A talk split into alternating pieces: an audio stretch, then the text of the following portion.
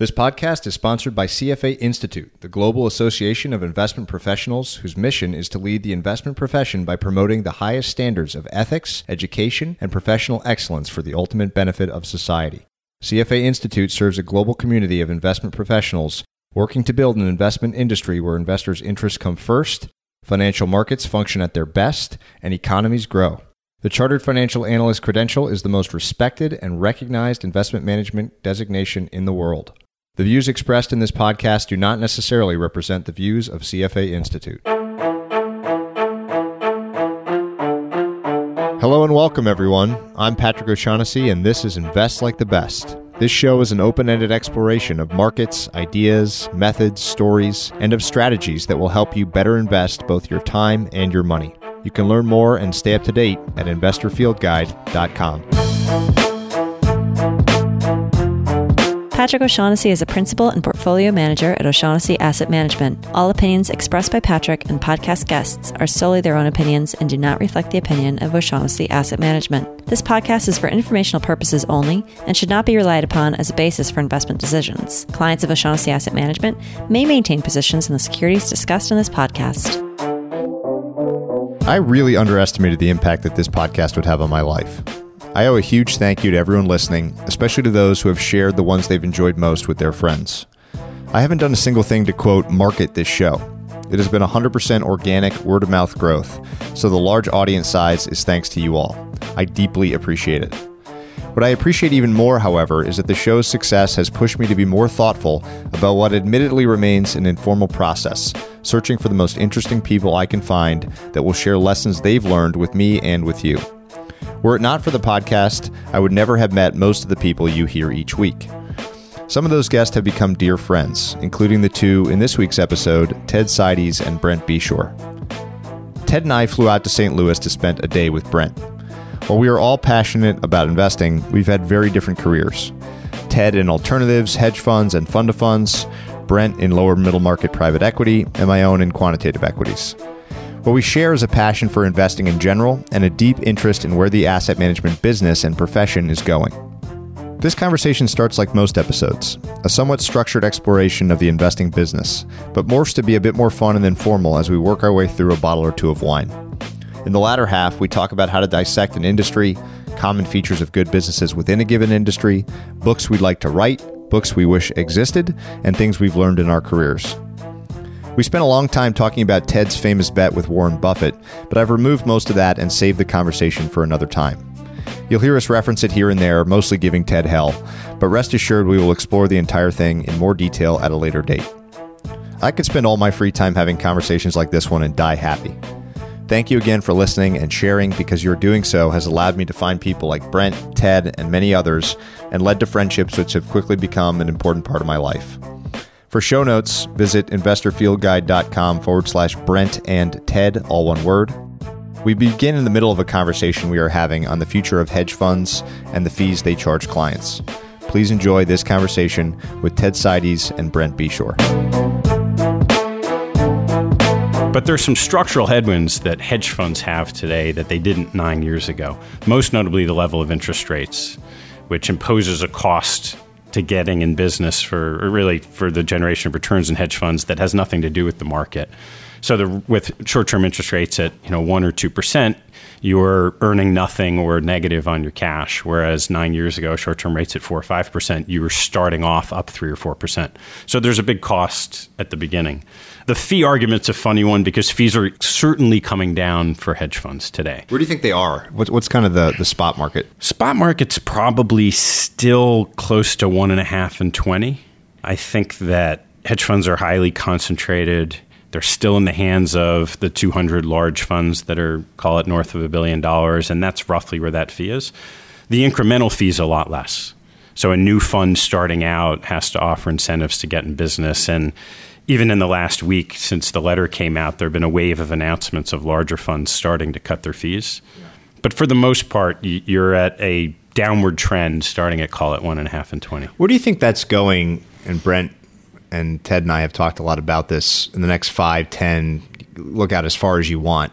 one of the sentiments out there now is if you're any good at investing, you know, you'll get rich pretty quick and you won't need to charge management fees. So the vast majority or all of the compensation when you're investing someone else's money should come from carry above a hurdle or not, but that seems to be a common sentiment.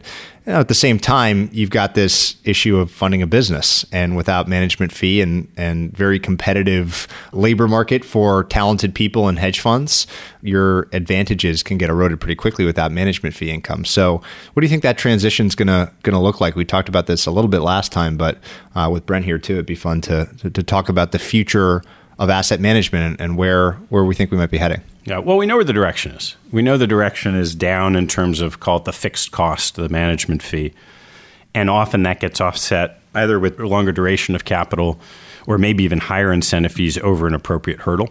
Less clear how we get there. Now, I think one of the things that's happened is if you go back 10 or 15 years in hedge funds and just think of it as a business, so we'll get Brent in here quickly. You had a business with a high profit margin uh, hedge funds were making 15 or 20 percent. Markets were less efficient, and the one and a half percent management fee was dwarfed by the returns you were generating, or whatever you're paying in dollars, just dwarfed by kind of the total profit margin dollars of the business.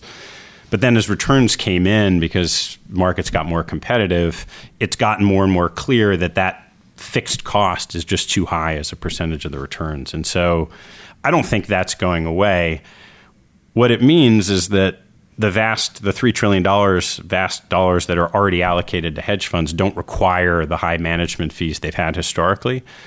But to your point, Patrick, that makes it really hard for a new entrant to get into business because they need something to fund their operations. So we know the direction. I'm not sure how it gets there and when. Brett, from your seat, where you know you've been doing it in a very different way in the private equity world, pretty much by yourself, outside this kind of institutional asset management world. From the outside looking in, what seems right or absurd? What do you think the future is going to look like? I think it's it's interesting. I think the world's moving much more towards heads I win, tails I also lose, or at least that's what I hope moves towards in that direction. You know, I think there's there's a lot of uh, misaligned incentives, whether it's been in venture capital or private equity, certainly in the hedge fund world, where you have a relative outperformance, whether that can be tied directly to luck or to skill, is is part of the debate. But you end up getting into this, you know, heads I win, tails you lose, and I think hopefully those are those are going to evolve. I mean, I, I agree that Ted says, how do you get there though? I mean, I think there's a lot of institutional inertia. I don't see a clear path either. Although you know, you start seeing in the venture capital world, I wonder how much of that's going to mirror kind of what's happening maybe in the hedge fund world. You have the Andreessen Horowitz coming along and saying we're going to take all of our 2%, all of our management fee, and apply it instead of towards exorbitant salaries and towards, you know, enriching the, the partners or the founders, we're going to spend virtually all that and, and arguably even more than that on servicing the businesses that, that we're that we're moving towards. And I wonder if in the hedge fund world, I don't know if it's a direct corollary because I don't know if you don't need to add layers of complexities. We joked about there are some hedge funds out there that just have hundreds of PhDs sitting on the sidelines for for basically window dressing. I certainly don't hope we don't get into the world where it's it's mostly just window dressing, but that somehow the fees that are taken up front on the management of the actual assets are going truly towards that and not towards the enrichment. Uh, that's not where you should make your money, right. basically. Yeah, it's it's a complicated problem, and I find it especially interesting in the private equity world too, where arguably what you do. Imagine you had you know some pot of money. Right. Um, that was effectively management fees that the return you could earn and then pass on to your investors by deploying that management fee income could be huge. But it, it has developed such a pejorative negative connotation in the minds of investors everywhere that a higher management fee just in a linear fashion is worse and worse for investors. Yeah, and I think that you get into this weird dichotomy between being truly an investor and being more of a capital deployer. And I think that the higher the management fee is and the more of a heads I win, tails you lose structure that you set up, the more natural tendency you'll have towards capital deployment, capital gathering and capital deployment. And so you know, I think everyone's trying to go, well, everyone who, unless you can get into that game, is trying to get away from that. I think that all, everybody who's a capital provider is, is wanting to put their money with investors and not capital deployers. And so, you know, I wonder how much of that language those be, you know, changing over time. I mean, I, there, there was a period of time where I just kept hearing over and over again, no, you're buying a vintage of fund That's what you're doing. Well, that's just capital deployment. If you're just buying a vintage, then basically what you're saying is, yeah, we're going to get you into what everyone else is getting into, and let's cross our fingers and hope it turns out well. I mean, I don't, I don't know how much how much you should make if that's your job. I mean, I think there should be in the future, hopefully, a premium put on true investors, people that are generating, uh, not to get too technical, real alpha, as opposed to sort of the the wins and the lucks you know, the way the luck bounces over time. So I don't know. I wonder. I wonder how those things are going to evolve. One of the weird things is how fees tend to be in roughly the same ballpark. Whether you're talking long only, where it's a percent that's coming down, the weighted average is probably 70 bips or something like that, or in hedge funds where it's one and a half and 20 for enormously dispersed outcomes and the most talented guys it's kind of like in basketball like lebron james could probably justifiably get paid $100 million a year by the Cavs. He's worth that much. Just like Renaissance Technologies or some of the some of the outlandish results that have been delivered by hedge funds should be a lot, probably even higher fees than they charge. But you get this kind of level playing field, and the net result is you have to have the aggregate underperform the S and P 500 in the long only space. It's just math over 10 years, and you ha- effectively have this enormous tax on the world's assets for those that are deploying the capital on their behalf. And even if they lose, they're still charging 1% along the way. So there's, there's this, I, I don't have a solution. I'm just fascinated by the problem as someone that wants to, that believes in active management, believes in skill, believes that it's extremely hard to identify that skill ahead of time. I don't know what to do other than uh, obviously eat my own cooking with with quantitative type investing, but it's a huge problem and I don't I don't know I would not want to be in the seat of a big capital allocator with with the trend being the career risk being don't overpay for active management because you're not only losing up front, then you're losing in the long term. But now you got to think about a 30 times multiple. What are the key variables that allocators should be looking at when evaluating an alternative option, whether it's a bucket they're filling up or, or they feel that the equity markets are just too expensive? I think the core of the question is what are the underlying fundamentals of return that you get? Let's call it a long short equity hedge fund. So the long side we understand. A bunch of stocks what's been interesting is even in this period of time of strength of the S&P, a number of long short equity hedge funds have created long only products out of their long book. And with great consistency, they have been very successful and outperformed the S&P. So it's not the long side that's been hurting the hedge funds, it's been the short side. In this environment, shorting has been incredibly difficult. Part of that is, I mentioned before, with low interest rates, there's just a cost of doing the business the other part of it is that shorting is a lot more crowded than it was nine years ago. And the volatility of single name shorting has made it incredibly hard for someone who has a thesis that a stock trading at 20 is ultimately worth 12 to not watch it go to 25 or 30 first and have to cut the position because of risk limits and then actually not be able to make the return. So it's just been really hard for people to make money on the short side. And that's going to be something to watch. I, I don't think that's going away anytime soon in the US. So what what allocators should be looking for is where there are pockets of opportunity where they still see inefficiency. So I, I, what I found over this period of time is that managers participating in the Asian markets that are fundamentally good investors like to buy good businesses relatively cheap, short expensive businesses that they don't like. That still worked. Asian long short managers have delivered terrific alpha over this period. There are certain sectors in the US that are less trafficked generally by hedge funds. And you could look at the data, but I would define where hedge funds traffic generally as consumer stocks, uh, financials, tech, TMT, technology, media, telecom, uh, and some in healthcare. But there are, there are other places where it can still be interesting for hedge funds. That's interesting. What, what's the story there? Why is there any particular reason other than just maybe uh, like a snowball effect that that was what some big names covered early? Why are there certain sectors that are more trafficked than others? I'm not sure I know the answer. I think that some of it probably can be described as where there are perceived winners and losers. So, the technology sector being the most notable example, product cycles are so fast that in theory you can pick winners and losers. I think healthcare and biotech in particular, similar, a lot of big winners, a lot of big losers. Consumer stocks, it feels like everyone thinks they know something about retailers. Everyone can go to stores, they shop somewhere, they have a wife that shops somewhere, and the old Peter Lynch approach, right? The old Peter Lynch approach. But there are other sectors that you know, think of, for some reason, consumer staples just tend not to be trafficked by hedge funds. Utilities, certainly not. Real estate stocks, not so much. And every now and then you find someone who's really an expert in those spaces, and they've continued to perform quite well. So those are the pockets where I think, even net of you know, quite high fees, skilled hedge funds can continue to deliver. So, Ted, we covered this a little bit earlier, but is it possible to pick the best pickers over time? Or, I mean, we talked a little bit about a selection bias issue there going on there. I think that's an interesting, interesting observation. I think it's possible, and it's certainly possible to select the better ones from the weaker ones, but it's harder. And it's harder in part because the process for allocating capital to managers is more efficient. There are more smart allocators today than there were 10 or 15 years ago, and they tend to find the perceived talent. So the star number two or three guy from a big hedge fund that spins off and goes on his own, there are a lot of people that are interested in investing with them. And as a result of that, the the perceived talent out attracts capital quickly and gets to a size where they don't really have the advantage of being smaller than they might have. So it, it is doable. Again, I think it's more doable if you try to find the major league player playing in a in a little league or a minor league market that's less efficient.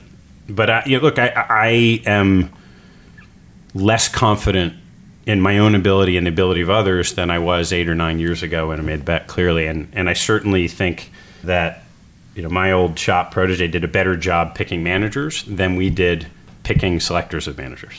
How much was size a factor when you were picking? I mean, I, I think there's a pretty well known trend that as good pickers get larger in their asset volume, their performance tends to decrease, correct? In, in general. Th- in theory? In theory. I'm not sure that's played out in practice. Really? Yeah. Okay. So, so you don't, you're not sure that that's actually provable in the markets, and that's something you didn't obviously observe directly. Then, yeah, I, I, didn't. You see academic studies that consistently show small managers do better than large managers, and you really don't see any academic studies that show that large managers do better than small managers.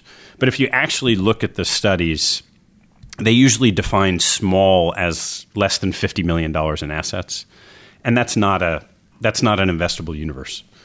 So what's happened over the last bunch of years is that the large managers, by and large, as a group, have performed as well as a group of small managers. And they're certainly more comfortable for the marginal allocator to invest with. So they've attracted more and more money. But unfortunately, it hasn't been the case. The group of small managers has at least meaningfully outperformed the group of large managers. Now, you can ask why. And one of the big cases I would make is that the advantage of a small manager is having a broader investable universe, which means they can participate more meaningfully in small and mid-cap stocks. Well, in this period of time when the S&P's been as strong as anything, that hasn't been an advantage. If anything, it's been a marginal disadvantage. So it's hard to know if it's because the small manager is less skilled or just their broader playing field hasn't really rewarded them for the opportunity set. It would certainly seem, you know, we look at a lot of this data that that effect of the simplest way to think about it is take the Russell 1000 or the Russell 3000, whatever your whatever your broad benchmark is. Take the cap weighted return minus the equal weighted return. That that dominance of cap weighted results in this cycle has overwhelmed any sort of skill that's happening in the small to mid cap space because the numbers have been staggering. Like 2015 was an especially crazy year when all the returns of the S&P 500 came from, you know, a small handful of stocks. And if you missed out on those stocks, you, underperformed. It was a terrible, I think it was literally the worst year since like 89 for active managers broadly speaking. Something like 11% outperformed the benchmark.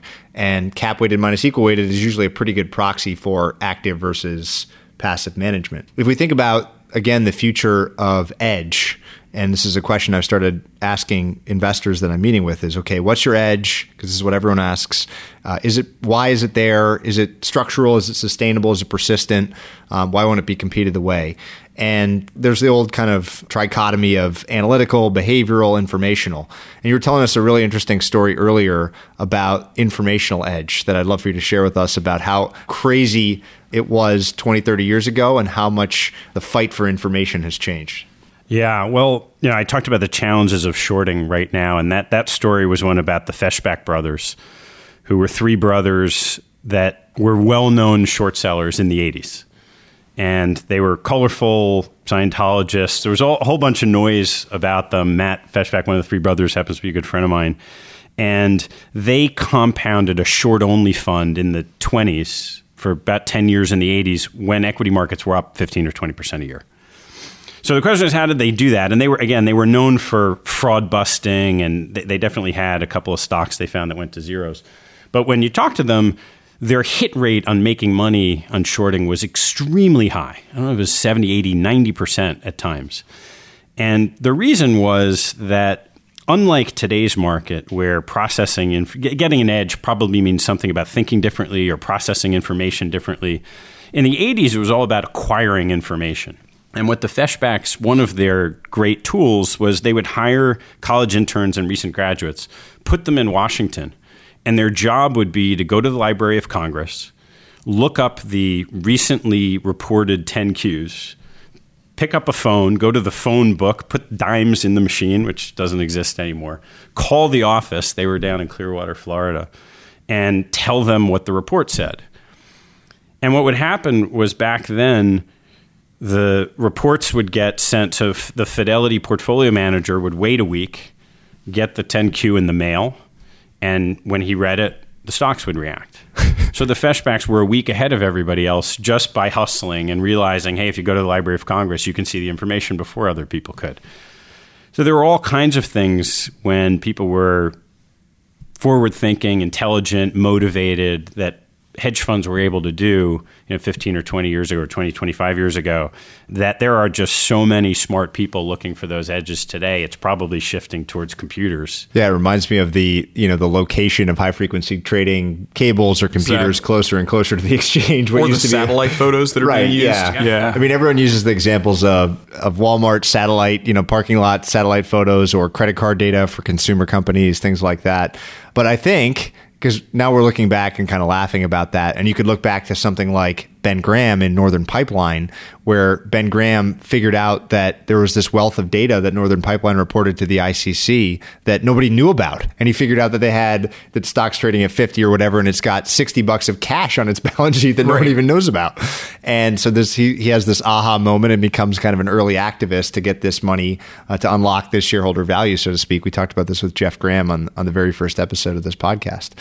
So we look back at these what seem like quaint examples, but I'm sure in 20 years we'll look back today and there will be quaint what seem like quaint examples. Well, that's my question. Where are the quaint examples going to be from 20 years from now? I think that that's what everyone, especially in the hedge fund community, is trying to figure out. So if there are signals that have alpha in them and they have a half life, let's assume everything's got some sort of ha- maybe not. Maybe value investing has a will work forever some way, shape, or form, but maybe the excess returns are diminished. That's the big question is one, what has like a half life that's worth pursuing that's not a one year, you know, signal that's going to work and then everyone will know about it and it'll go away? What's got a three to five year half life or something like that?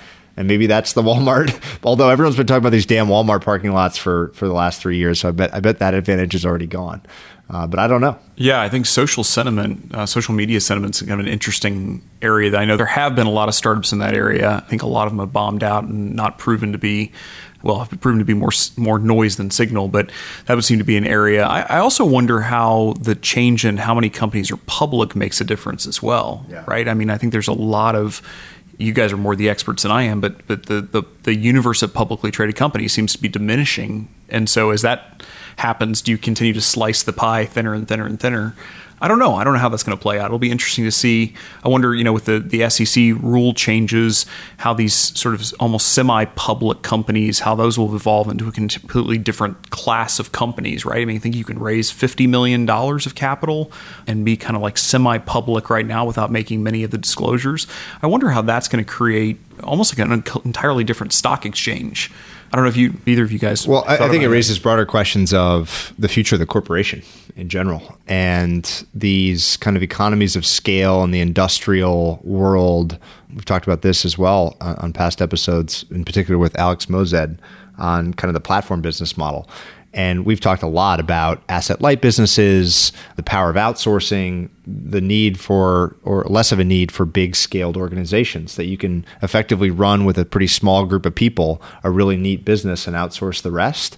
And if you can do that, maybe maybe there will be continue to be fewer and fewer public corporations that all these signals are based off of. All the data, all the research that we're talking about is just a 50 year chunk of time right? And in the history of the corporation, it's it's changed a lot, and we've seen dramatic changes since 2000, thanks to kind of the the availability of data, the internet, connectivity, the platform business model. Availability of capital to the private markets. I mean, look at Uber. Totally. It's crazy. Yeah, I mean, yeah, if, if you can have a business at that scale go that long without going public, you know, what's the, what's what's the point? Why It go- almost seems like a different type of company that's now raising in the private markets at huge scale that has a very different business model, right? You know, it's the sort of the high burn high burn public companies are, are seeming semi private now, right? I mean, they're still getting money from the Fidelities and, and those types of people. I mean, they're just not technically publicly traded. Yeah, I, think that for prospective returns, thinking back again to what allocators should be thinking about,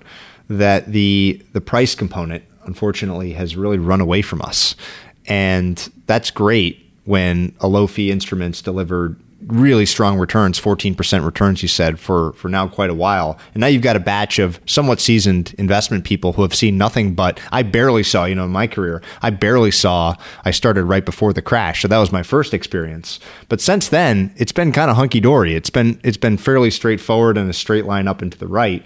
And we get conditioned on these sorts of returns.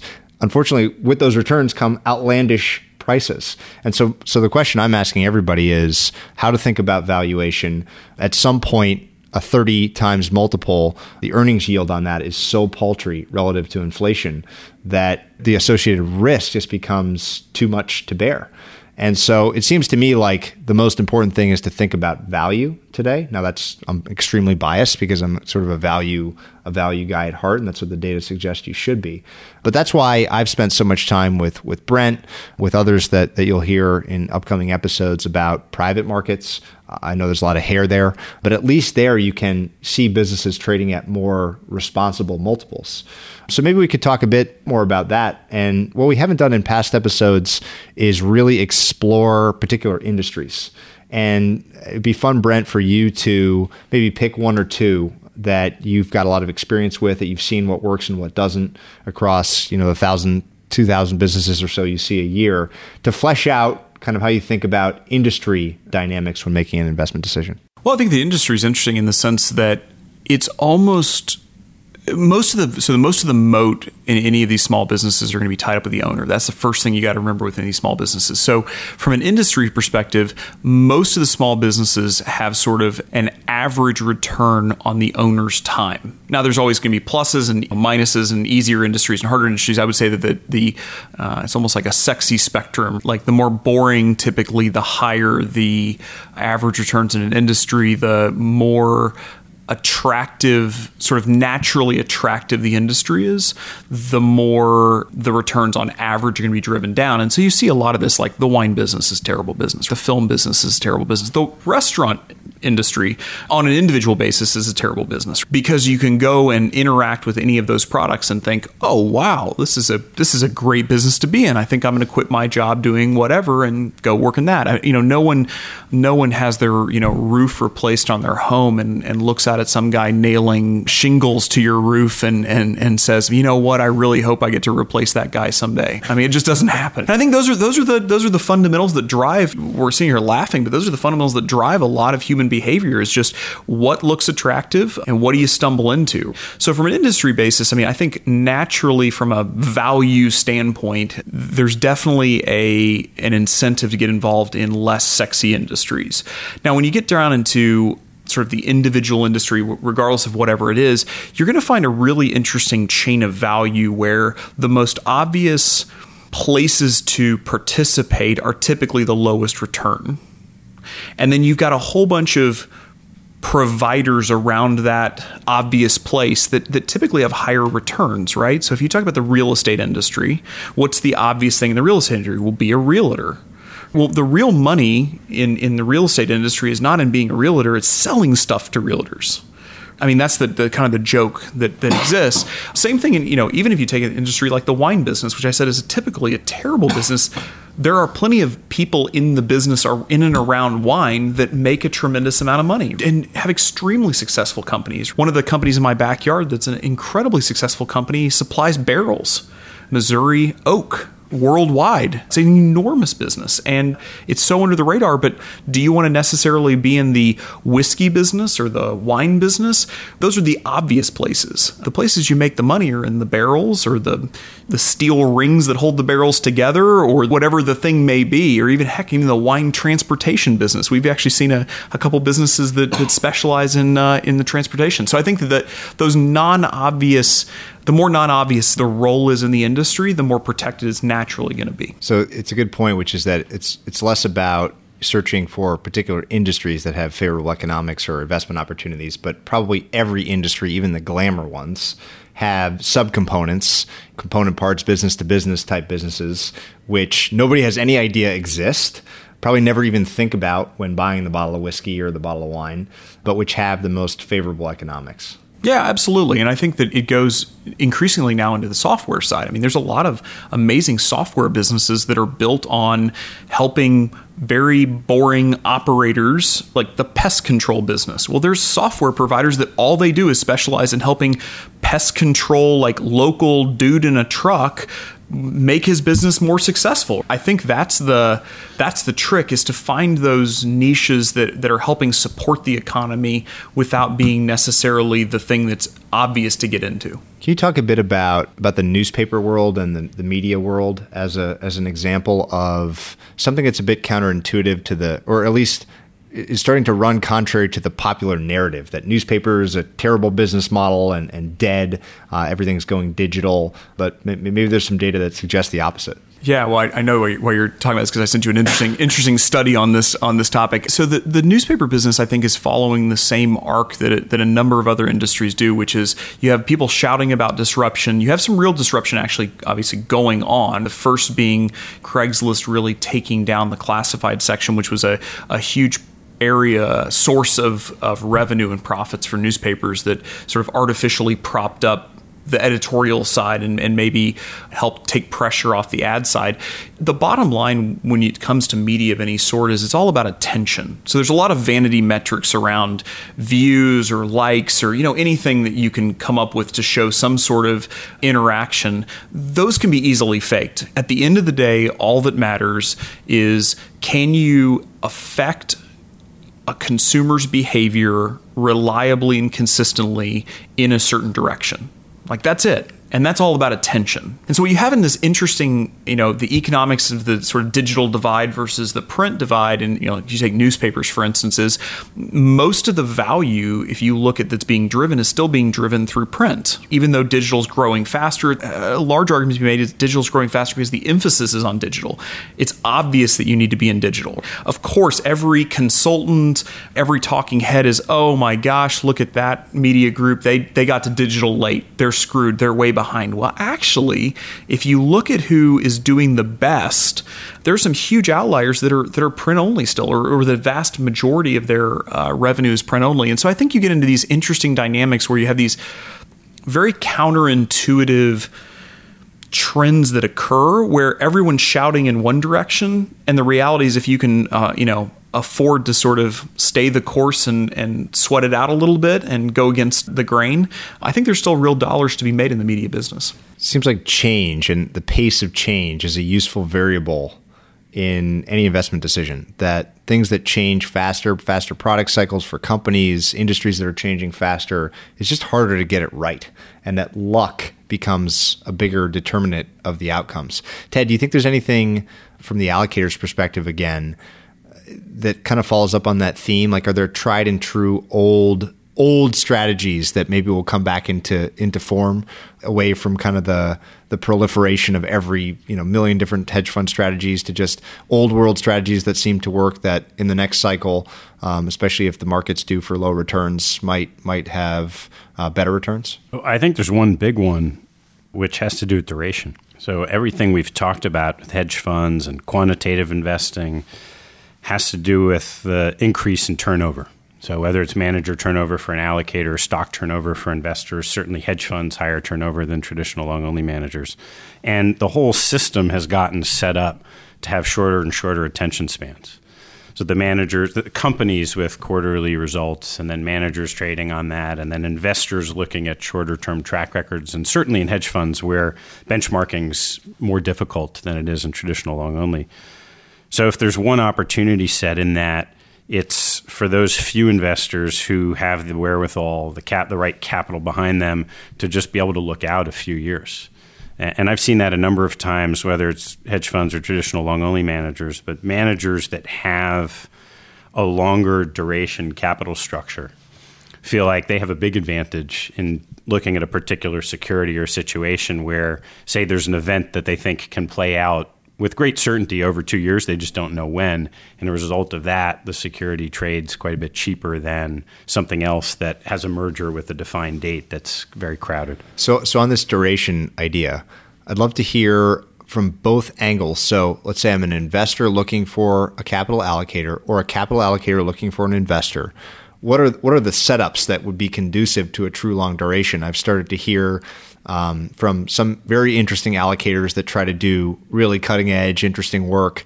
That they've got some guy in a room that just reads all day in Switzerland and you know picks six stocks and he's got no overhead and he just cares about selection and nobody knows who he is and that's the kind of guy that they want because he has he truly has a long you know the, the, incentives are aligned and he's got a long duration. But of course there are enormous risks associated with something like that.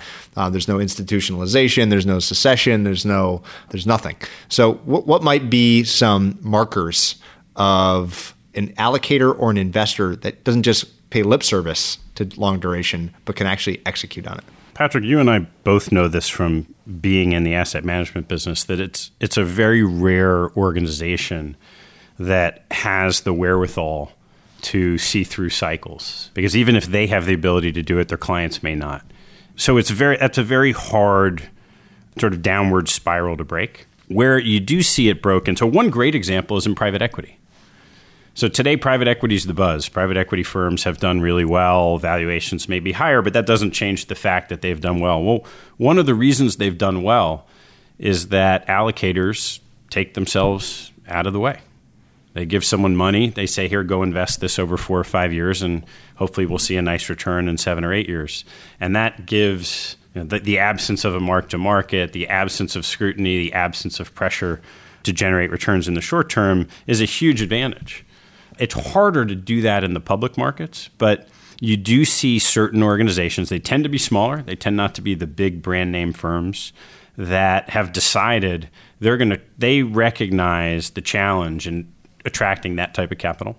They recognize the challenge in knowing it's a more limited prospect universe of potential allocators that will withstand volatility and they nevertheless set up their businesses so that they'll only be interested in attracting that type of capital. So they may have a long term lockup. Is you know, the easiest example of hedge fund land. There are a few funds that'll just say, "Look, I'm only taking three year money," and that dramatically shrinks the potential size of their business. But they believe that will allow them to generate higher returns, and if in fact they do, then they'll have a more stable business over time. Brent, from the perspective of somebody as an investor yourself, who at some point might take outside money, what would be the most important features of a partner um, that you were looking for if you were deploying somebody else's capital? Yeah, I would say that long duration obviously is is incredibly important. Being able to, well, especially in the area that we get into, it's so hard to get into the deal. I mean, I think that's the, the thing that's underappreciated. When you when you get into a great deal, the fact that you have to get out of it so quickly. I mean, even private equity, you talk about long lockups, and that seems short to me. The fact that uh, it's just so funny, like the, the, language is the same, but the duration is completely different. I mean, I think about getting into a business and thinking I'm going to exit out of it in three or four years, I mean, which is sort of a normal cycle. There are so many decisions that you should be making well i shouldn't say should. It depends on your time horizon. You could be making that would help the business in five or ten years that are materially different decisions than you would make if you're planning on selling it in three or four. And if you're planning on holding it in perpetuity assuming the business continues to perform well and you have great relationships and you know all that it just seems like pure insanity to put some sort of artificial marker at the end. So i would say duration definitely key. The second thing is you know sort of a counterintuitive application of aggressiveness is how I would describe it. I think something that'd be very attractive for us is being with us in the good times or the up times. And I would say now is a you know it's a good time to buy a business. It's a good time to sell a business. It's not a it's sort of not weighted one direction or the other. I think it's all situation dependent right now. The next downturn, sort of we discussed earlier, it, it, it's going to you know feel like the mosquito at the nudist colony. It's just time to time to go nuts. And counterintuitively, most capital providers shrink back and try to sit on the sidelines. And you know everyone claims to what is it you know when blood is in the streets you know you go and buy. Like no one does that. No one actually does that, I don't think, or very few. We want to be in a position, regardless if we take outside capital or not, you know, we want to be in a position that we have capital and the guts to, to go out and, and be able to buy when others are selling and need to sell for very good reasons. You can't, health issues, you can't time out marital issues you can't time out. None of us get out of this life alive. It's just, it, you know, things happen. And uh, we want to be in a position when there are less buyers out there that we are the buyer of choice always, but especially in those times. So I think that's a, you know, an incredibly attractive thing as well. Totally switching gears just to have some fun for a few minutes. What do you think each of you guys has changed the most on? We talked a little bit about this last time, Brent, in the last, say, two to three years in terms of some long held belief about investing or the world or how you conduct yourself um, that, that's very different. And Brent, last time you said just kind of being more understanding of people from their perspective, putting yourself in, in their shoes uh, as a popular one. So maybe I'll, I'll ping you for another one. But something that, as we're all trying to listening to stuff like this, and I listen to a ton of podcasts. I read everything I get my hands on. I talk to as many people as I can. I look at as much data as I can, wanting to learn what are some of the, the long held beliefs that you've shed in the last couple of years or even more recently than that that surprised you? I think that I have a newfound appreciation for how hard everyone's job is. So everyone thinks their own job's hard. And then you sort of you look around and you see the highlight reel of everyone else and you say, "Oh, well my job's hard, but surely his is his is easy or a lot heck of a lot easier than mine. And it's interesting because you know when you fly at 30,000 feet which is basically what you're doing when you look at other people's lives or other people's jobs in particular I think it's really easy to get yourself in this this weird situation where the grass always looks like it's greener for everyone else. And the the interesting part is is we've dived into all of these companies over the years and we've gotten to interview hundreds and hundreds of executives and lots of different industries. And you know I've gotten to work with a lot of different people everything is hard.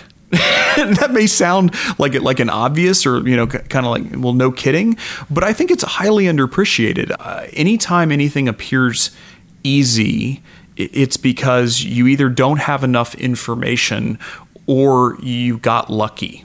And I think that's really been a driver for me of balancing my opportunity costs and understanding that most of the value that accrues in any situation is, is sort of powering through the dip that inevitably occurs when the newness of something wears off and you get into the the weeds and you start grinding on something and you realize wow this is a heck of a lot harder heck of a lot more complicated. The dynamics are completely different than I had expected. And you sort of realize that the easiest thing that what, what you feels like you should do is reverse course, you know, turn around, go down a different path. And as I've done that, you know, in my career, every time I've reversed course and gone down another path, I've gotten to the exact same position where I'm like, well, now this is hard. Well, I had no idea. Well, now I want to go back and do the other thing because I've now forgotten how hard that thing was. Why did I come down this path in the first place again? So I'd say that that's kind of the biggest uh, realization I've had as well. It's definitely in the last two years that I was introduced to Don Miguel Ruiz's The Four Agreements. And the one that resonated most is the concept of not making assumptions. And the number of times I've seen someone struggling with something in a business, personally, whatever it was, that was based on an assumption that they knew something was about to happen, or they'd get themselves into a tizzy because someone was sick and that meant that this was going to happen and how difficult it was going to be. And just taking in that we actually don't know what's going to happen. And that has so much applicability for business, for investing, and for life. And it, it came to me in the last couple of years as a friend of mine who, who introduced me to his work. And you know, every day I wake up trying to question what assumptions I have and realizing that I don't know half as much as I thought I did. Yeah, I think mine would be that's an awesome one. Mine would be this idea that there's sort of a mountain to climb, a learning curve or an effort curve or something like that, where doing something interesting early on is incredibly hard and can take years. But then there's this strange inflection point past which, sort of getting over the mountain, so to speak, that all of a sudden it completely reverses course. And what was very hard, all of a sudden you get past some tipping point and becomes much easier. Isn't necessarily easy, but all of a sudden the outbound effort gets compensated for with inbound help. And the only way to make that like rule of the universe work for you is to figure out something that you really love doing and just do it without any expectation kind of like an assumption but expectation maybe is the better word without any expectation of anything coming back to you ever something that if if you just did it the rest of your life and never saw a penny or or thanks or anything from it, you would still enjoy doing. That those have been the most powerful. Um, that's been the most powerful use of time outside of a, a you know your your day to day job, and that is that is impossible to understand because I'm just beginning to understand and kind of feel it. It's impossible to understand unless you actually do it. One of the questions I've been asking people is, and it kind of runs counter to Brent's answer, but but what what what are things that actually feel almost easy or effortless to you that look like really hard work from the outside? Because that's a great way of honing in on what you might want to do with your life. And you know, Brent's so so. Brent the first time said, you know, he tap dances to work, um, which I think is true. It just doesn't mean it's easy. Um, enjoyable doesn't have to be easy. But I think that that's an incredibly powerful way to use some of your free time. I actually would agree with you. To be honest, there are certain things that I can do that that seem like no brainers to me that seem to be extremely challenging, much more challenging for everyone else. My argument would be that still doesn't make them easy, and, and there's still a huge amount of uh, room to grow in them. It's almost like on a curve, you sort of talent can take you so far, and then hard work's got to take you the rest of the way. And I think that talent maybe is the boost that gets you further faster than everyone else, but ultimately it's all still difficult. And I think that, that expectation of you may be able to do it faster or more intuitively than everyone else or than most people, it still doesn't make it easy. So Ted's written a book. Brent has probably written the equivalent of a book. Is not writing a book. if if if you were forced to write a second book, Ted, and if Brent, you had to write 300 page book, what would you write about? If I was forced to write a set at this point in time, I think I would write a book about transitions. I've gone through a lot in the last couple of years, personally and professionally, in transitions, and have learned a lot from it. And I found that I seem to like what you're saying, Patrick. People seem to come to me now that are in certain changes in their life, and I feel like I can help them, and that's just a really fun place to be, having gone through some stuff. I'm not going to write that book, but having gone through the process of writing one, but that's sort of where I'm at today, and and the piece of information I think I've acquired that feels like it's most helpful to others. So, what are the one or two subtitles to that book? What what what are the the big categorical, useful, or replicatable? Is that a word? Uh, lessons for dealing with transitions effectively. Nothing's coming to me right now. How to, lo- how to, how to lose to Warren Buffett and still wake up and look at yourself in the mirror? Or is that not, no? Is that not too soon? Is that is that too soon? I've ripped the mirrors out of my too house. Raw? um, I think one is is a concept I heard of from the the Headspace app that we talked about sort of the last time, which is that if you have a day where it just feels like it's cloudy inside your head, you have to remember that there's always a blue sky above that. So you might not be able to see it at that point in time, and you might not be able to see it for a while, but it's there. It's always there. And that's a big one when people are going through tough times. And the other for me is the importance of both reaching out for help and getting outside of yourself. So when anyone's going through a tough period, they tend to stew in their own challenges. And one of the tools I found that's helpful is in that moment to think who can you reach out to and call that might need your help? And just get yourself outside yourself, realize that this is really all about being of value to other people. What's your book, Brent? What's my book? I think there's there's some interesting lessons around why big businesses get big and why small businesses stay small. And so it'd probably be something around the hygiene that you need to have in in sort of er, every every major area of a company needs to have the equivalent of the floors cleaned and the toilet paper replaced and have your teeth brushed and and it seems like mundane and and sort of not very impactful and it's not unless you don't do it. And i think that a lot of businesses stay small because they're not willing to do the basics and and sort of they try to fly past them and and and you know take shortcuts. And so you know I would I would probably say that that would be the that would be the path that that I think there's a lot of value to be had there and there's a lot of self-help business books out there right? And they all talk about these like theoretical strategies around what you need to do and how you need to do it. And I think that so much of it is just the basics of where is cash coming from? Where is cash going? What is consuming cash? What is consuming cash poorly? and just making kind of cleaning everything up. Unfortunately, I see so many businesses that we examine that are unsaleable because they just have have such bad habits deeply ingrained in them we jokingly called this hygiene alpha earlier, which I think hygiene is, alpha, which, which, is a uh, a term that I've now coined. Yeah, but, it's like building to scale. Yeah, it's it's it's a powerful concept. It's it, you know, there's that really hokey titled book, "How to Double Your Profits in Six Months or, or Less." Uh, I think the author's name is Bob Fifer. Don't get divorced. Uh, yeah, don't get divorced is, oh, is, is, is, a good one. That's how to have your assets. Oh, oh, oh, sorry, sorry. and and apparently it is it is the uh, a one of the handbooks that Brazilian private equity firm 3G hands out to its managers, and it's a really it really is about hygiene. And if you're interested in this idea of hygiene, business hygiene, it's probably the best book or the only book that I've come across that's anything close to that. And the, the, simplest expression of the idea is that you should maximize strategic costs, which is defined as anything that might contribute to growth, to revenue earnings growth. You should want to outspend all of your competition in those areas, and that you should cut every other non strategic cost to the absolute bone.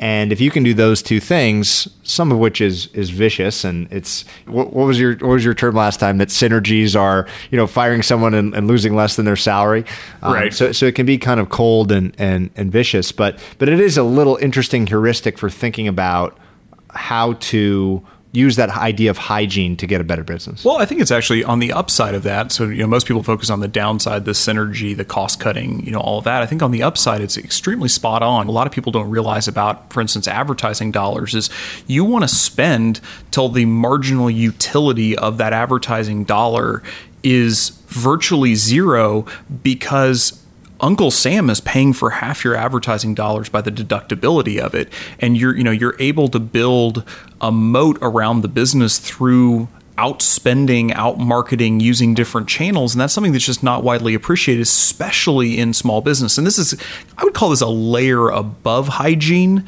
but it's pretty close. I mean, big businesses understand that there's a reason why Geico, for instance, under Warren Buffett, has exploded their advertising dollars. I mean, absolutely exploded them. It's not because he's an idiot. It's because it works. And so when you find something that works, you want to maximize the the use of that tool to its fullest extent. And I think that's the exact opposite of how for instance, most business owners think about it. They think about it as like, okay, what is the minimum amount I can spend? Because every dollar I spend on advertising is coming straight from my bottom line and in essence that's the that's the weird counterintuitive nature of a lot of these investments that people don't understand that that you're actually harming the business and you're not maximizing the value of the business by not spending the dollars now, you have to have good metrics and you have to have good, you know, strategy around it, and you have to have talented people that are working, you, you know, with you on it. And that's a whole separate uh, discussion that we could have about the survivorship bias and selection bias of service providers to small business, which I think is a huge problem that goes sort of unaddressed in the nature of if you have a hundred thousand dollar ad spend, the only people that you can hire to spend that hundred thousand dollars on your behalf probably aren't qualified to spend the hundred thousand dollars and so there's this weird chicken and the egg issue that goes on. And I think that's where a lot of these small businesses stay small. I'm going to invert the book question and instead ask if you could somehow produce out of thin air a book of extremely high quality on a on any given topic where you haven't found that book yet. What topic would that book be on? I would say that the book that I'm I'm most interested in that I still feel like hasn't been written is around incentives in businesses. So there's been a lot of behavioral psychology books written. Daniel Pink, you know, synthesized a lot of really good literature in his book Drive, which I think holds considerable merit in some instances and you know we found unfortunately it doesn't hold as much merit in other instances and, and that's not, no fault daniel pink at all in fact I, I greatly appreciate his contribution i would love to see just how different managers different different situations are incentivized that are working out well. One of my mentors and, and somebody I really respect, Peter Kaufman, who runs Glenair out in, in LA, has an incredibly straightforward structure for how he incentivizes his company. And you know, the discussions I've had with him around that, I mean, he's paying his line workers, you know, you want to call them that, you know, the people who are in the factories producing product considerably more than competitors and generating above average profit margins. So when you kind of come at it from a I'm going to call 3G mindset, you're like, how can that be? That doesn't make any sense. Well, the, the incredible magic that I think he's harnessed that, that is underappreciated is that he's perfectly aligned the incentives between the line workers and the executives. Everyone's eating from the same trough and the metrics are the same. And so everyone's aligned in, in what they're trying to achieve. And, and, you know, from his mouth, he says it's a 5x, 10x gain that you get. So it's not a 20% gain. It's not a 30% gain. It's, you know, 500 to a 1,000 percent you know greater. And so i'd love to see more examples of that. I'd love to hear competing thoughts because i think there's no right or wrong answer. I think a lot of it's the art of it.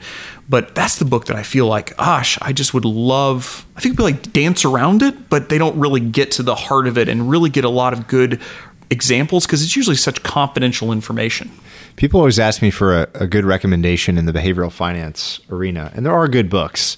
But the trouble with all of them is that it's a collection of studies who knows how many of which are we can replicate. We know this huge replication problem we're going through in the psychology literature for sure. And there's you're right. There's never been a good book that's that actually says, okay, here's how you can actually use some of this use some of this information. Yeah, I mean, I would absolutely love it. I, I think I came up with two. Excellent. I got two too. You got a lot more time to think about it too. I had a lot more time to think about it. Uh, the, one investment book and one non-investment book. So the investment book, I think, Patrick, close to what you were talking about, is a book that talks about chasing returns and provides all the data over time to show in every asset class and every security how damaging that could be so that there's evidence to bring to every decision maker along the food chain to try to understand that this is not a good thing for whoever your constituents are. So I don't know if that's wrapped into behavioral finance or it's evidence based or whatever it is, but a fairly simple book that proves what we all know, but we all think we're the ones that are the exception to that rule, but that somehow reverses this short term dynamic. Before you get to your second one, the funny thing about that book would be that the current answer to the question of what everyone's chasing is the S and P 500, and I think that that that idea, which is again, if you go if you go stack up every you know major investable opportunity right now, and you stack them by trailing eight year performance or whatever it is, the S and P is going to be close to the top of that list, and everyone thinks that it's this obvious, easy investment decision today, but it is in its own way a performance chase. And uh, anyway, that would be a, that would be an interesting last line of that book if you updated it often. Like, oh, and by the way, here's the thing that if you buy it, you're committing this. Maybe it won't work out that way because sometimes, uh, you know, like we saw in the last ten years, you can start with a great performance and it can continue. So it, it might work out that way, but odds are that the performance chase today is the broad U.S. market. Yeah, i am not big on market predictions, but I'll make one anyway. So my one of my it worked out so well for you last time. exactly. Thanks. I was yeah. going to say, uh, who, who do you want to wager with this time? Let's just go ahead and get that on the record. All right. Me, me, and Brent will split it. Too soon? Too soon? too soon. too soon. Too raw. Uh, one of my one of my former partners, Scott Bessent, who later ran Soros's family office, has this wonderful line that he says, "When the boats tip too far in one direction, it has a way of righting itself." and it's very hard to know why you know why this indexing movement should change. I don't think it will. I think it's a big trend. Why the S and P should roll over, I don't know, but it will. Yeah, I don't know exactly when, but it's coming, and we we kind of can all nod our heads in agreement. So, a sober reminder that I will be right maybe, eventually. maybe I was but too early. All right, the last book. So this is a this is something I think the two of you are probably too young to appreciate this, but that's okay. I'd call it something like building a bridge. And so one of the things you realize when you get into your 40s is that you'll have these frustrations with your parents, for example, for all these things that you thought they should have taught you. Because, you know, they're your parents. They're supposed to teach you about life and all these things. And one day you wake up and you realize, well, nobody taught them. And there are all these lessons, and you can go all the way back to what didn't I know about how to treat other people, or table manners, or relationships with other people, or sex. Can I say that on a podcast? Sure, of sex, you know, all these things that you thought you should know. So someone should write a book that says, here are all the things that when you're adult you realize are common knowledge that you may not have been taught because your parents weren't taught, because their parents weren't taught, but this is sort of common knowledge and everybody should know that. Like, don't make bets with billionaires. oh, too soon? Too soon?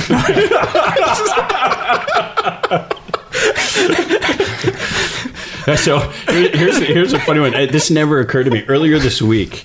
A friend of mine sent me an email as all this publicity is coming out. He said, "Do you realize how good this would have been for you if you were winning the bet?" Oh man, it's pretty good even in loss. Yeah. It's good marketing. Woulda, coulda, shoulda. so my, I've got two as well. I've had the longest time to think about it. So the first one would be very hard to put together, and it would probably have to be like a bunch of co-authors. But Brent and I often, really, it's one way. Brent giving it to me, sharing PDFs or or long summaries of industry dynamics of kind of what what the key variables or levers are in a given industry.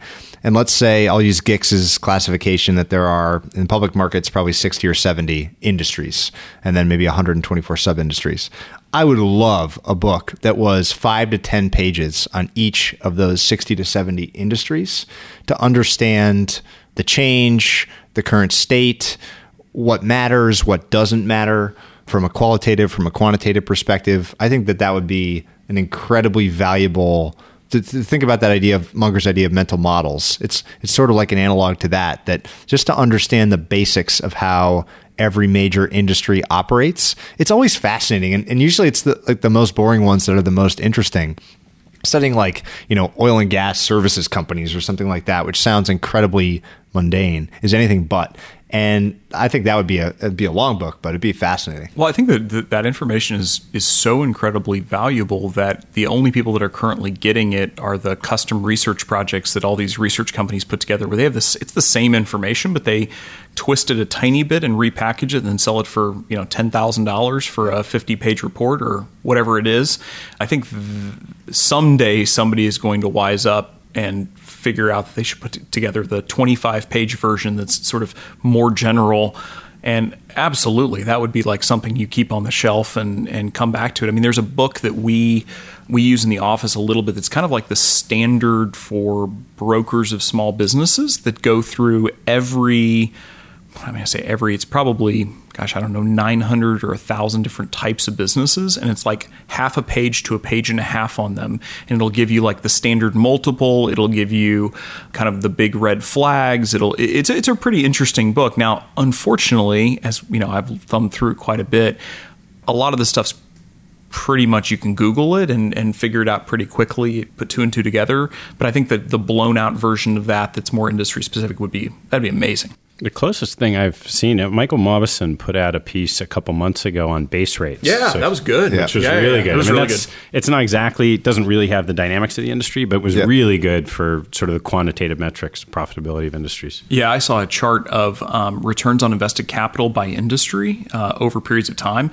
Man, that chart, it, like I have it like super glued up in my in my office in my desk. so, so we've, we've done a lot of this work and never published it on the quantitative side especially I, I think return on invested capital is the most interesting metric at the industry level Right.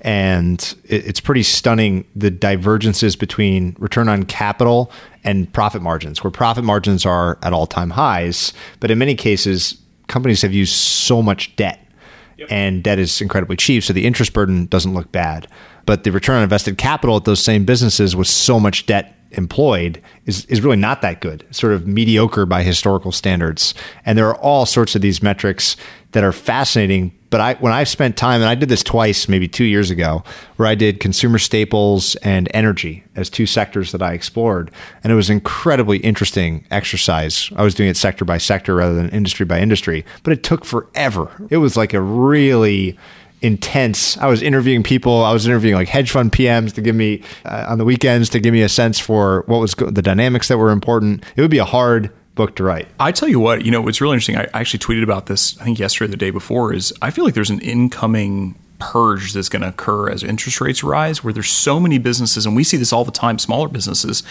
where the margins on those businesses are so low and with interest rates artificially, well, they're just low, they're just low. regardless of artificial or not, right? They're just low. And as interest rates climb, the ability of the business to make up that margin is just not there. And I feel like there's just going to be this giant purge. I'm, I'm actually curious what you guys think if it, if it's going to be a big purge or it's going to be kind of quiet. But I mean, I think it's going to be there's going to be a lot of businesses that that that aren't around by the sheer nature of what they're providing to consumers that has been masked by the ability to, to get cheap debt. I think that's totally right. And it won't stop until interest rates or the cost of capital rises significantly because why not start those businesses especially if you're doing it with other people's money? You know you're basically you're you're, you're building yourself a fantastic option that's that's free and not free but but very cheap. And why not and I think that they'll be carried out feet first, and you will have a massive purge when when interest rates rise across a lot of different industries. I wonder who's holding that debt. You look at, at, at the people that are that are sort of supplying that. I wonder I wonder how that's going to ripple through the credit markets. It won't be pretty. No, I mean, and it'll go in every way. Right? There are these ETFs that hold high yield bonds that have a massive liquidity mismatch. So you could see you could see pockets where you expect the pain to come sooner the rates go up, all of this money in bonds is going to hit. Hard to know exactly what the short term impact is on stocks, but it's not going to be good. And then all the private equity funds who have levered continuous sort of reinvestment, what's going to happen when it's not so easy to refinance the debt? So I thought of another one, which is a similar theme, and these books would all sell like 500 copies each, so these are not going to happen. um, but but the second one, and, and Brent started started the the ball rolling on this one is sort of a catalog of mental models. Mental models being this this idea that everyone talks about, but again, there's not like a good central repository for okay, what is opportunity cost? Why should I think about it? Why should I think about incentives or you know pick your as Brent put it, you know, mental models that have the most freight or, or carry the most impact. I think that that sort of collection again, as a sort of collection, it would be much less interesting than a big narrative, which is what makes books actually sell. But that would be extremely useful for a college student or someone early in their career. I didn't learn about a lot of this stuff until I finally wasn't embarrassed to ask because I just assumed everyone knew what opportunity cost was and and I needed to pretend like I knew it. Um, so that sort of collection would be interesting as well. You know what's interesting about that? I think if you'd asked me three or four years ago, I would have said, yeah, it would be amazing if it was like 200 or 250 deep, right? And you can get into these, you know, sort of, they're still applicable mental models, but, you know, you're so infrequently used. And now I think, at least where I've kind of evolved to, is that you need to have like the 30, maybe 40 that are just constantly applicable and you need to pound them into your head in and the nuances around them. Like how you know opportunity costs you know you just brought that up as being an example. It's pretty easy. You can talk to most people and pretty quickly they're like oh yeah of course if you do something you can't do something else. Well the nuance around opportunity cost is tremendous.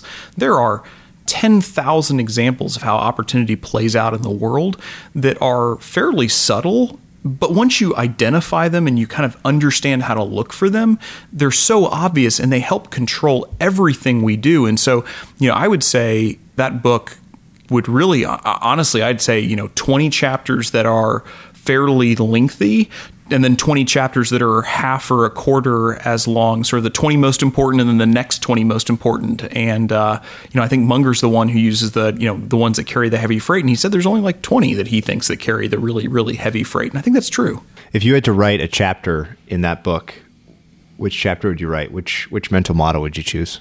Oh gosh, that is brutal. What's my one, my one mental model? I could start. So I would definitely choose compounding. I would choose it because it would be incredibly fun to do the research on manifestations of compounding in non-investing settings. and business would be the first obvious one, but in all sorts of weird, different parts of life. Peter Attia and, I, in a previous episode, talked a lot about health as the as the key biological manifestation of compounding in the other direction, right? Where your your health span looks like an inverted investing chart, where it's kind of declining steadily, steadily, steadily, and then all at once towards the end of your life. And I think that you could probably find some of the most interesting, fun, cool people and examples of how little things done consistently every year, every day, every week could have nonlinear effects multiple years or decades into doing those things.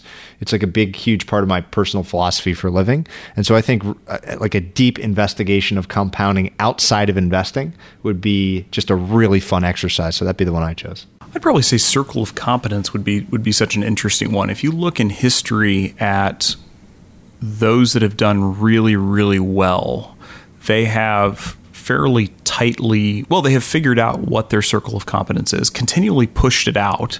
You know circle of competence being the the area that you actually know more than most people you you have a good firm grounding in you have first principles that you can you know sort of judge things by. And i think most people unfortunately including me i have this tendency to you know sort of veer outside my circle of competence and, and be overconfident in what I know about the world when it's just we're sense making creatures.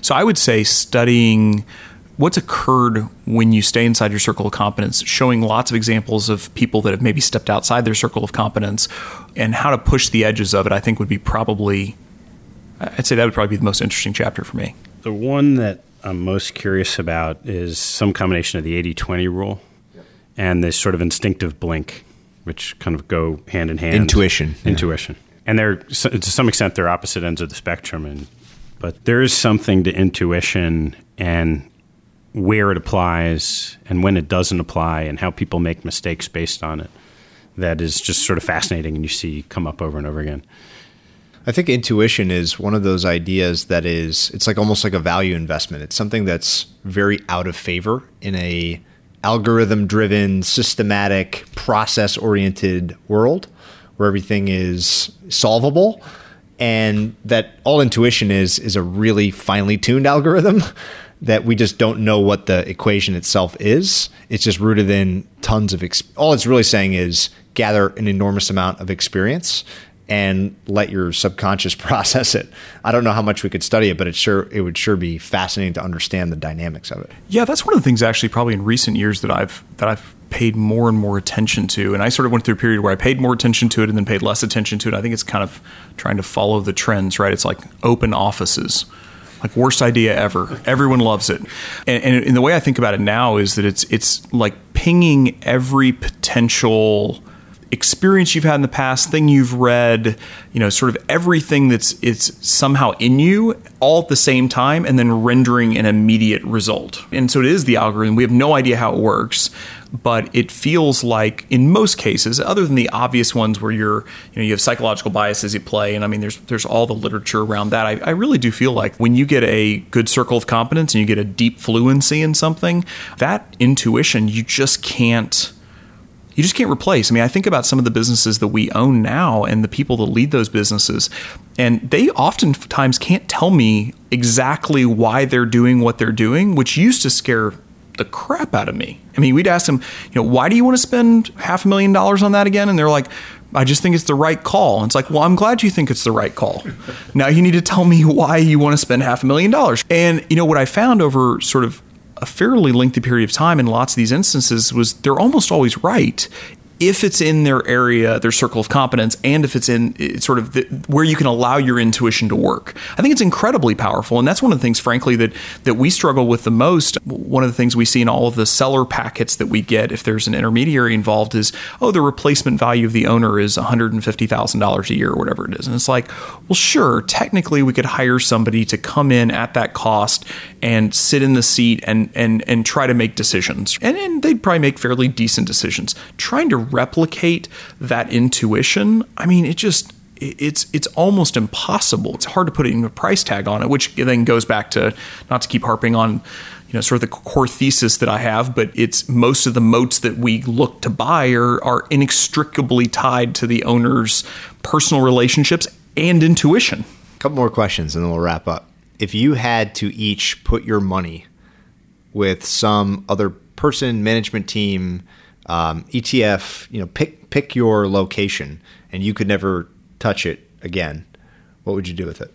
So this one actually has come over time, and and let me explain what and why, and then I'll say who and and what. So the world's gotten tough. Capital markets are expensive. We've talked about that. So if you're going to put capital somewhere over time, you, you want to own things that are going to compound. You want to do it with people you can trust. You want to do it with someone that's off the radar screen, playing a game that's less efficient and is structured in such a way that they're not going to have external pressures to behave differently than how you'd want to compound your own capital. There aren't many places where you can do that, and I think a lot of capital allocators search for that but don't find it. And when they do find it, there are institutional constraints that prevent them from making that investment. One of those people is Brent. And so Look, I'm not trying to blow smoke next to the guy who's serving me wine right now. However, if you have an opportunity to take someone with a decade or more of experience buying tiny companies who dedicates their time to doing that and understands how to improve them, that's rare. It's a rare skill, and I sit here envious watching Brent talk about all these really fascinating things. But if I could partner with Brent, that's something that I would happily you know, take my kids' retirement funds, put them there for a couple decades, and I'm sure the outcome would be quite good. Well, let's see here. I can't invest in Ted's betting, so oh, too soon, too soon, no, no. too late, too late, too oh, late, too late. Sorry, uh, exactly. Ago. That's very kind of you, Ted. Uh, that's what happens whenever you uh, feed somebody wine for uh, you know for a while. So I have to say, so I, will tell you what I'm doing for my daughters. We've put a little bit of money away for my daughters, and and uh, it's going to go exactly with what we've talked about. And I'm sure you guys are going to give me these dirty looks, but it's the S and P 500. It's Vanguard. It's an index, and I think that's a reflection of my lack of but frankly like eh, all public markets to me are outside of my circle of competence so i own no public equity personally i have tried over the years to be involved i don't have the intestinal fortitude nor the personality nor i think the intelligence to be able to do it well or at least better than the better than the averages. And so I have kind of determined that I'm going to buy the future of American industry for my daughters and let it compound over a very long period of time. I, I think that it's hopefully a foregone conclusion that in 20 or 25 years, whenever they access that money for the first time, that it will be higher than it is today, which it may not be much higher, or you know, depending on how things go. With that said, if if I I would hope that they would do something with it for themselves. I think the best place to invest is in yourself. I mean, that's one of the things that I think people are very much underappreciate is is in their own education and their own knowledge and their own relationships. I think that's where you get the most compounding. And so I don't know how that would look, but I think it would be more on a personal basis than anything. Hey Patrick, how about you? Well, Brent kind of stole my answer, which is I think some of the most interesting investments are in and I won't name the people because it won't mean anything to anyone, but in people that I've gotten to know either either I've known for a long time or have just recently begun to know, Brent would fall in this category, that have incredibly deep uh, circle of competence seems like the wrong term to me because competence isn't right. It's something much deeper than that. It's an area I've started to meet these people who just know whatever it is they do at three or four levels of depth beyond everyone else. And there's something really magical that happens when people do that kind of investigation for themselves, start to apply that knowledge. So it's not just an academic exercise, but they're actually taking that deep learning and applying it somewhere with deep work. And that kind of scales across, I can think off the top of my head of about five different people, whether they be kind of investment managers or you know upstart entrepreneurs or people within a division of a larger company that I would just figure out a fun way to allocate money to them to people that have this kind of deep knowledge that apply it applied deep knowledge. I always ask this is like a classic dinner party conversation like if you could somehow and they did this with this was a, a, short-lived idea with arian foster i think was the running back that did it. Like if you could somehow buy equity in another person and participate in that person's upside you know career earnings over time. I just think that's such a great question and a fun way to think about people and people you want to meet, people you want to add to your network. And so that would be my answer that I would kind of, just like you spread it across five hedge funds, I, there's probably five or so people in a variety of different places where the common theme is incredibly deep knowledge in a very particular area, something far beyond competence, who have also demonstrated that kind of that go that they apply that knowledge. And it may not necessarily be all financial return. I think that some of these people will just will just discover amazing things, and that that's a good investment as well. So sort of a hybrid answer between between the two. I got one for you guys. What does retirement look like? I don't think I'll ever retire. I mean, I'm a fiend for for research. When people ask me what I do, I just say I'm a researcher, and at, at various times that's mythology or uh, investment data or industries or people or travel or whatever. I, I, just love researching, and so that that will never change. And I think there will always be some sort of. I think that Bill Gurley had a great quote uh, talking about venture capital or something that you haven't done anything, you haven't accomplished anything until you're liquid. And by that, he meant that there is a, a market that is willing to pay you for your stock. In, in the example he was using, but I think that the price system and mechanism is an incredibly powerful one. And that until you can get people to pay you for what you're doing, you haven't discovered anything of real value. And so I would always temper that research mentality with the price, the, the real price that people are willing to pay for, for what it is I'm doing. I've tested it out a little bit over the last How's that working out for you? Not that well. Um, Yeah, you know, I'd say for a couple months it takes some adjustment, but there is a notion of sort of finding the middle and being engaged with smart people, people you like spending time with, and then having plenty of time to do leisure activities. So for me, that's always been athletic. I don't know if it were a permanent thing. I'd probably have to tweak a few things, but it works. It just takes some time to ease into. Maybe maybe I'm going to re- revise my answer a tiny bit, which is I might the closest thing to retirement might be like some sort of pilgrimage of sorts. I've always had this internal struggle between growth and adding stuff and adding knowledge and more and more more and all of the I think most compelling philosophical literature on subtraction that the only way you actually get any better is taking things away. And and there that price mechanism would wouldn't be helpful at all. Um, so maybe I'm totally wrong. but I think I, I could stand when my kids are older and, and, and safe and, and happy with their own families. I could see myself taking a you know three years in India or or something like that to whether it's an inward pilgrimage or a physical pilgrimage or some sort of you know very removed contemplative period. That might be like a mini retirement but i don't i don't know that it would last. But that would be my one like caveat to my never retire answer. How about you brent? Oh i don't know. You know i'm, curious about this because i i've been you know we we deal with people all the time that are retiring. And so i'm kind of always around retirement as a concept. And being in my mid 30s like i don't I don't think I'll ever retire, right? I think that's the answer that I hear from most people. And I, w- I just wonder if like you get to a point in your life where you're just like, done. I wonder. I, I, look, what I want to know is: Are the people that are retiring today? Did they always have retirement in their head as a concept, and was it something they were driving towards, or is it something that evolves over time? Because I do hear people.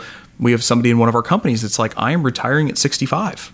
Like that is my goal. My goal is to retire at 65, and, and kudos to him. Like there's, it, it, it's just I wonder if that was something, if it's a, sort of a, a time thing, like that was a moment in time. It was kind of like the open office of whenever it was the 1970s or whatever, and it was just like always stuck with us. Because I don't feel like I want to retire. I, I mean, I, I truly I, I, don't like every day, but I love what I do, and I hope to continue to be able to do it for the rest of my rest of my life.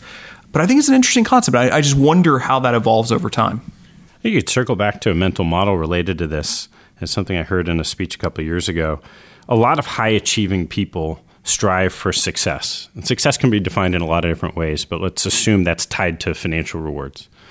And that may or may not be tied to fulfillment.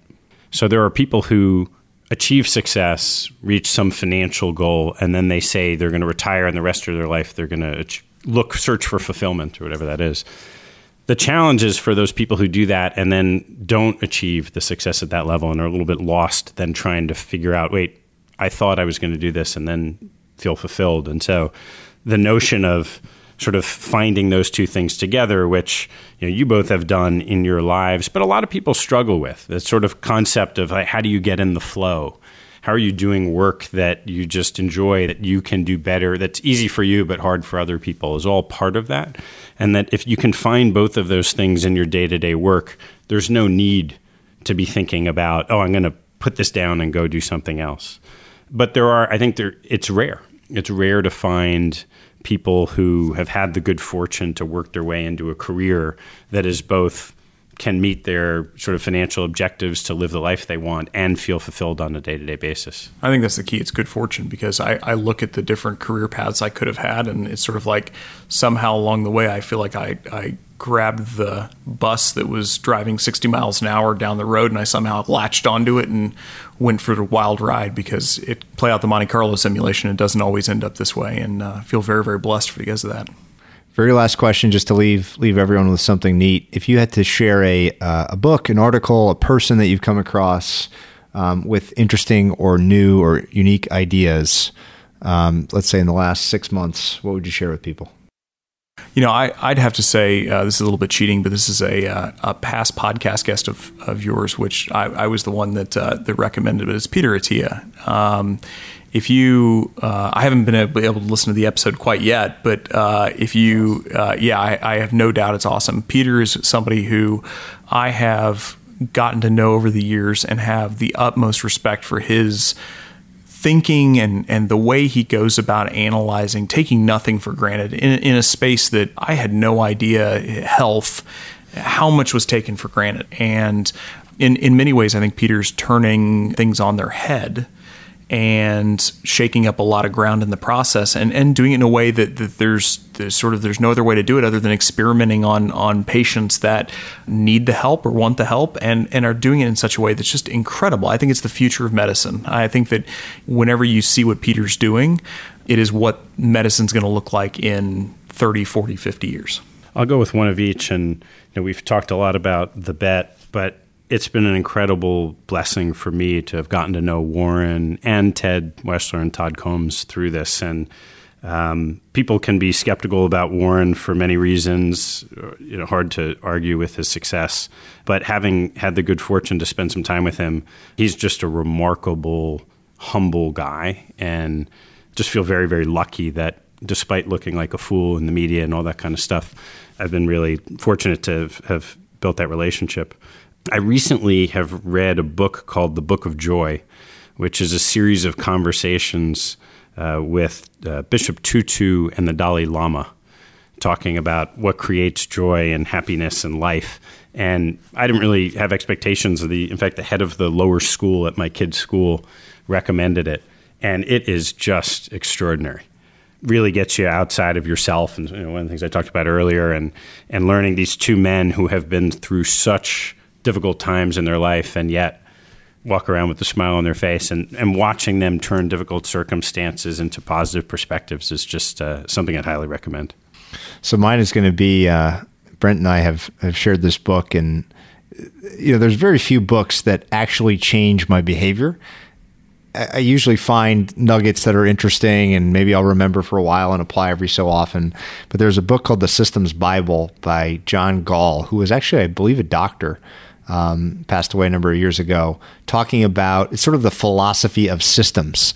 And it's called the Systems Bible. I picked it up expecting to read a book about how to build great systems. And I'm a very systematic guy. And, and my, my bias was that all systems are good or, or mostly good. And the book is the exact opposite of that. It basically says, don't build a system unless you absolutely need to. If you're going to build one, make it extremely simple and let it evolve from simple roots to more complicated structures. And it was just one of those books that was a total, just a mind bender because, again, Robert Shiller has a great line I can't remember what interview it was with. It might actually have been with our friend Morgan Housel that he said this. But he said, you have to remember that very often your thoughts are not your thoughts, meaning what you think or what you spew when asked your opinion is not something you've actually chewed on and considered and gotten that deep knowledge on. And when you when you realize that and you start watching yourself, it's kind of a disaster because you, you realize that you are regurgitating digestible common opinions without having really considered them. And this book was the most stark example of like, oh my God, I've never actually thought about whether it's good to build a system. And this seems to be extremely compelling theoretical evidence and some really great examples of why systems can be evil and uh, and very very quickly can become perverted. And so that book is is for anyone that's in business because business is you know a collection of systems. Anyone that's a you know routines or a habits person, which are just themselves systems, I think can totally change the way they think about how they conduct themselves or their business by reading this book. Uh, so it's obscure and it's goofy and kind of a dry sense of humor, but but man, did that book knock me off my off my chair.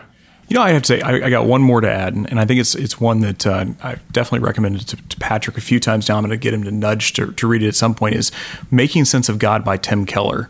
And regardless of wherever you are in your faith journey, I think it's a it's a book that uh, lays bare the alternatives to faith and to make sure you're fully understanding sort of the cohesive worldview that you have accepted or that you are accepting. And I think that's something that it's a book that I wish I had been able to read 15, 20 years ago, because I think it would have given me a lot of clarity around the choices that I made. And it's, it's one that I would highly recommend, again, regardless of your faith, regardless of where you are in, in your faith journey, or maybe you've settled on the issue. I think it's certainly one that's going to challenge you and, uh, and, and give you a lot of insight into at least how maybe the other half thinks and, and lives. And I, I got a tremendous amount of value out of it. Well, this has been a real blast, guys. Informal, more informal than most, but but a lot of really interesting topics that we've covered. So, thank you both for your time, and now let's go drink the rest of that wine. Cheers. Hey everyone, Patrick here again. To find more episodes of Invest Like the Best, go to investorfieldguide.com forward slash podcast. If you're a book lover, you can also sign up for my book club at investorfieldguide.com forward slash book club. After you sign up, you'll receive a full investor curriculum right away, and then three to four suggestions of new books every month.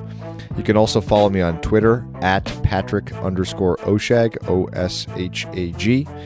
If you enjoy the show, please leave a quick review for us on iTunes, which will help more people discover Invest Like the Best.